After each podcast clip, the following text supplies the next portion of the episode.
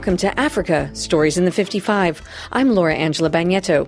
Today we're talking to Abuja based Odafe Atogun, the author of Taduno Song, a story of repression, expression, and magical realism, all rolled into a very tense yet exciting love story. But I'll let Odafe tell you what it's all about. Taduno Song is a story that explores power of the arts in advancing society. My very short few words. Taduno, the main character, he's a musician, as we know, and he's in exile, but he returns to his homeland because of a mysterious letter. As the author, you start to like unravel his past for the reader, which really throws you into the center of the action. Uh, first of all, I modeled Taduno after the late Nigerian musician Fela Kuti, who was born into affluence but chose to live a very Spartan life. And he used his prodigious talent to promote the cause of the downtrodden through his music. Fela Kuti, at the time when the country was groaning under a ruthless dictatorship, stood up against the government, but the only weapon he had was his music. In the end, his values prevailed, which really gave um, hope to the country. With regards to the process of creating Taduno, like I said, I modeled Taduno after Fela Kuti. For me, there's Fela Kuti the man and Fela Kuti the musician. Fela the man would relate to his private, his personal life. But I chose to use what he did with music, his legacy, to develop the character Taduno. And for me, I have come to realize increasingly that the power of the arts is not being explored maximally in society today. I've come to realize that the arts could be the key to saving humanity. I tell myself that even the life we live it's like a creative process. And to buttress this, I would say the greatest art for me as a human being is the art of breathing, taking in air and releasing air. Even while you are asleep, you do that. So it's a very mysterious process for me. So I've come to appreciate the arts as a very powerful tool. I chose to create the character Taduno in a very oppressive society, in a very tyrannical society, as the symbol of hope your story, practically from the first page, you use magical realism. You're creating this atmosphere where people know that there was a musician who was in their midst who was powerful, but who was banned, but they can't remember his name and they can't remember his songs, but they remember the impact that he had. And you use this magical realism throughout the book. When you look at a society where you have a, a dictatorship, what you discover is that fear prevails in that society. Discover that violence prevails in that society, and this corrode the character of a people. When you find yourself in a situation where people are afraid to identify with, what is right in that society. So when fear sets in, it distorts memory naturally. And this is what happened in the case of Taduno. The fear of what tyranny can do to a people could push them through their values overboard the situation it's so corrosive sometimes that even the, the social crusader in such society begins to doubt their own sanity. These are themes that are aptly, aptly carried along in the story through magical realism.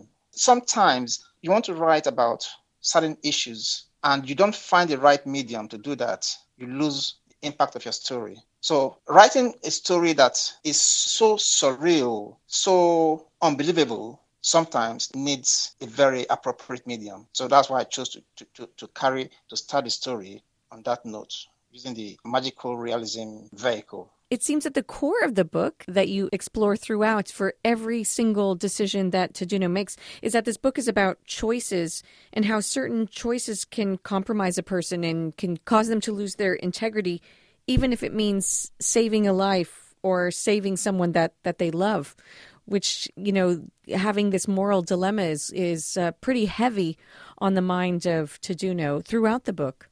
I always say this that um, the artist um, is the conscience of society. When an artist loses his values, society suffers. So, from that perspective, we should also see know the fact that Taduno is a human being. He has blood running through his veins. Taduno is a man in love. And like every person in love, no matter how principled you may be, when you find yourself in such a situation, you, you are bound to be torn, to be confused, so to say.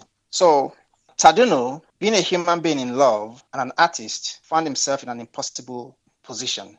You know, to, to, to, to make the choices, to say that the choices he had to make were easy choices would be big fallacy.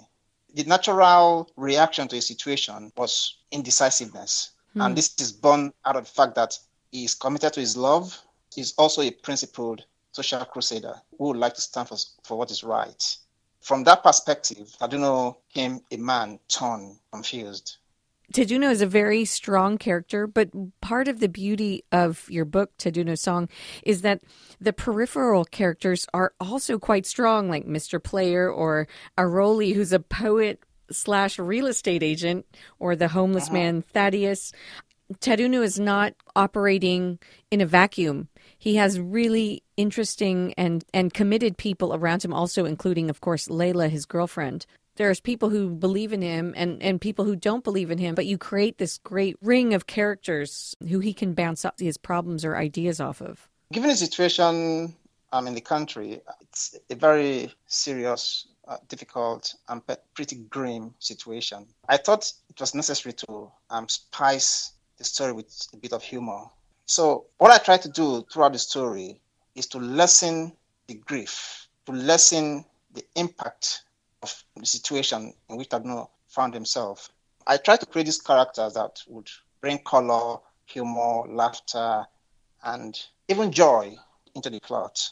That's why you have someone like Aroli, West slash estate agent, the vulcanizer, Mr. Player, and Mr. Player's character for me, what I try to explore with Mr. Player's character is the result of greed.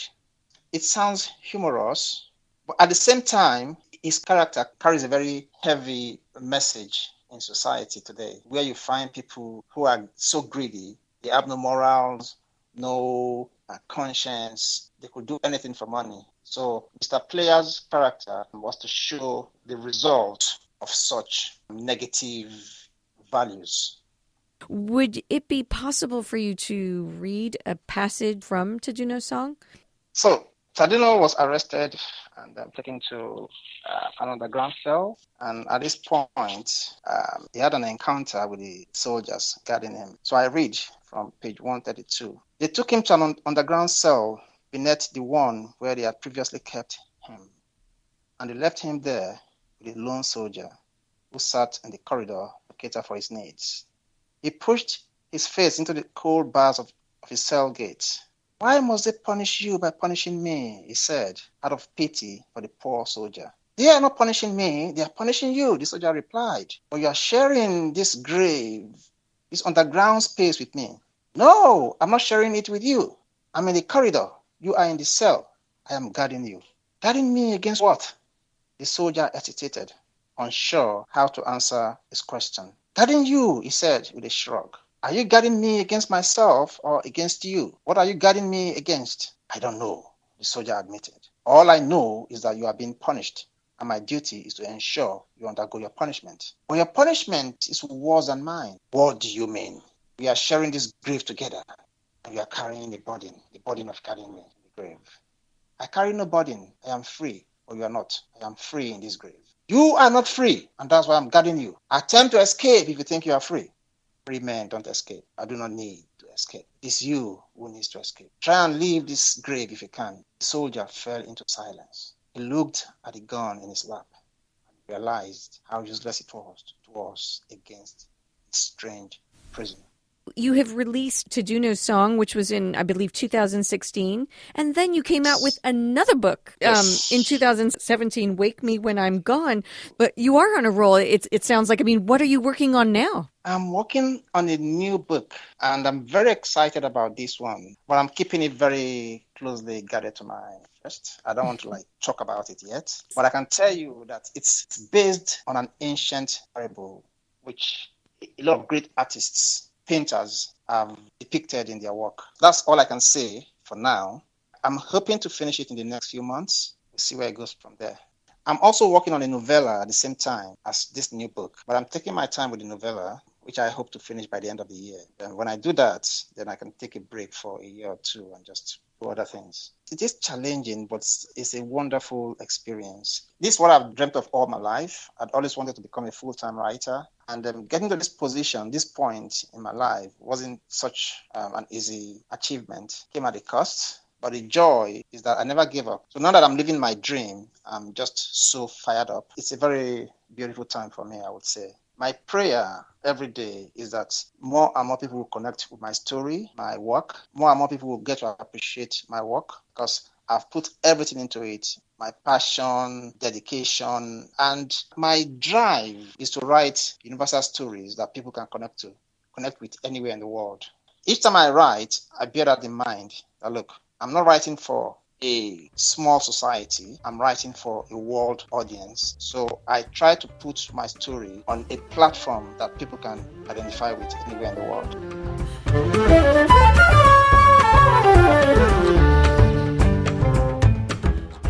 That's all the time we have today for Africa Stories in the 55. I'd like to announce that Helena Dagnachu from Toronto, Canada, is the winner of our drawing for the poetry book Just a Nobody by Hama Tuma, last month's featured writer. Congratulations, Helena. Thank you again for listening to Africa Stories in the 55 this month with Odafe Atogun. I'm Laura Angela Bagnetto.